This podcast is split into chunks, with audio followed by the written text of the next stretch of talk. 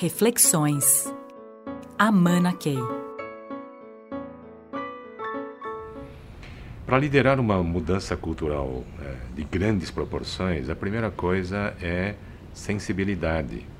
Sensibilidade para ouvir as pessoas e poder perceber o que está subjacente àquilo que as pessoas estão dizendo. Ouvir o que a pessoa está dizendo, ficar só no aparente do aparente é muito fácil.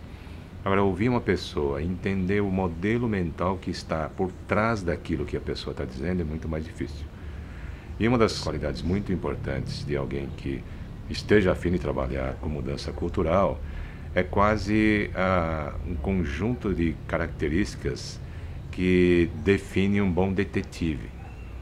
Porque é o trabalho investigativo, é de você conversar com muitas pessoas, e conseguir detectar o que, que é a causa da causa da causa dos problemas, por exemplo, que a organização tem.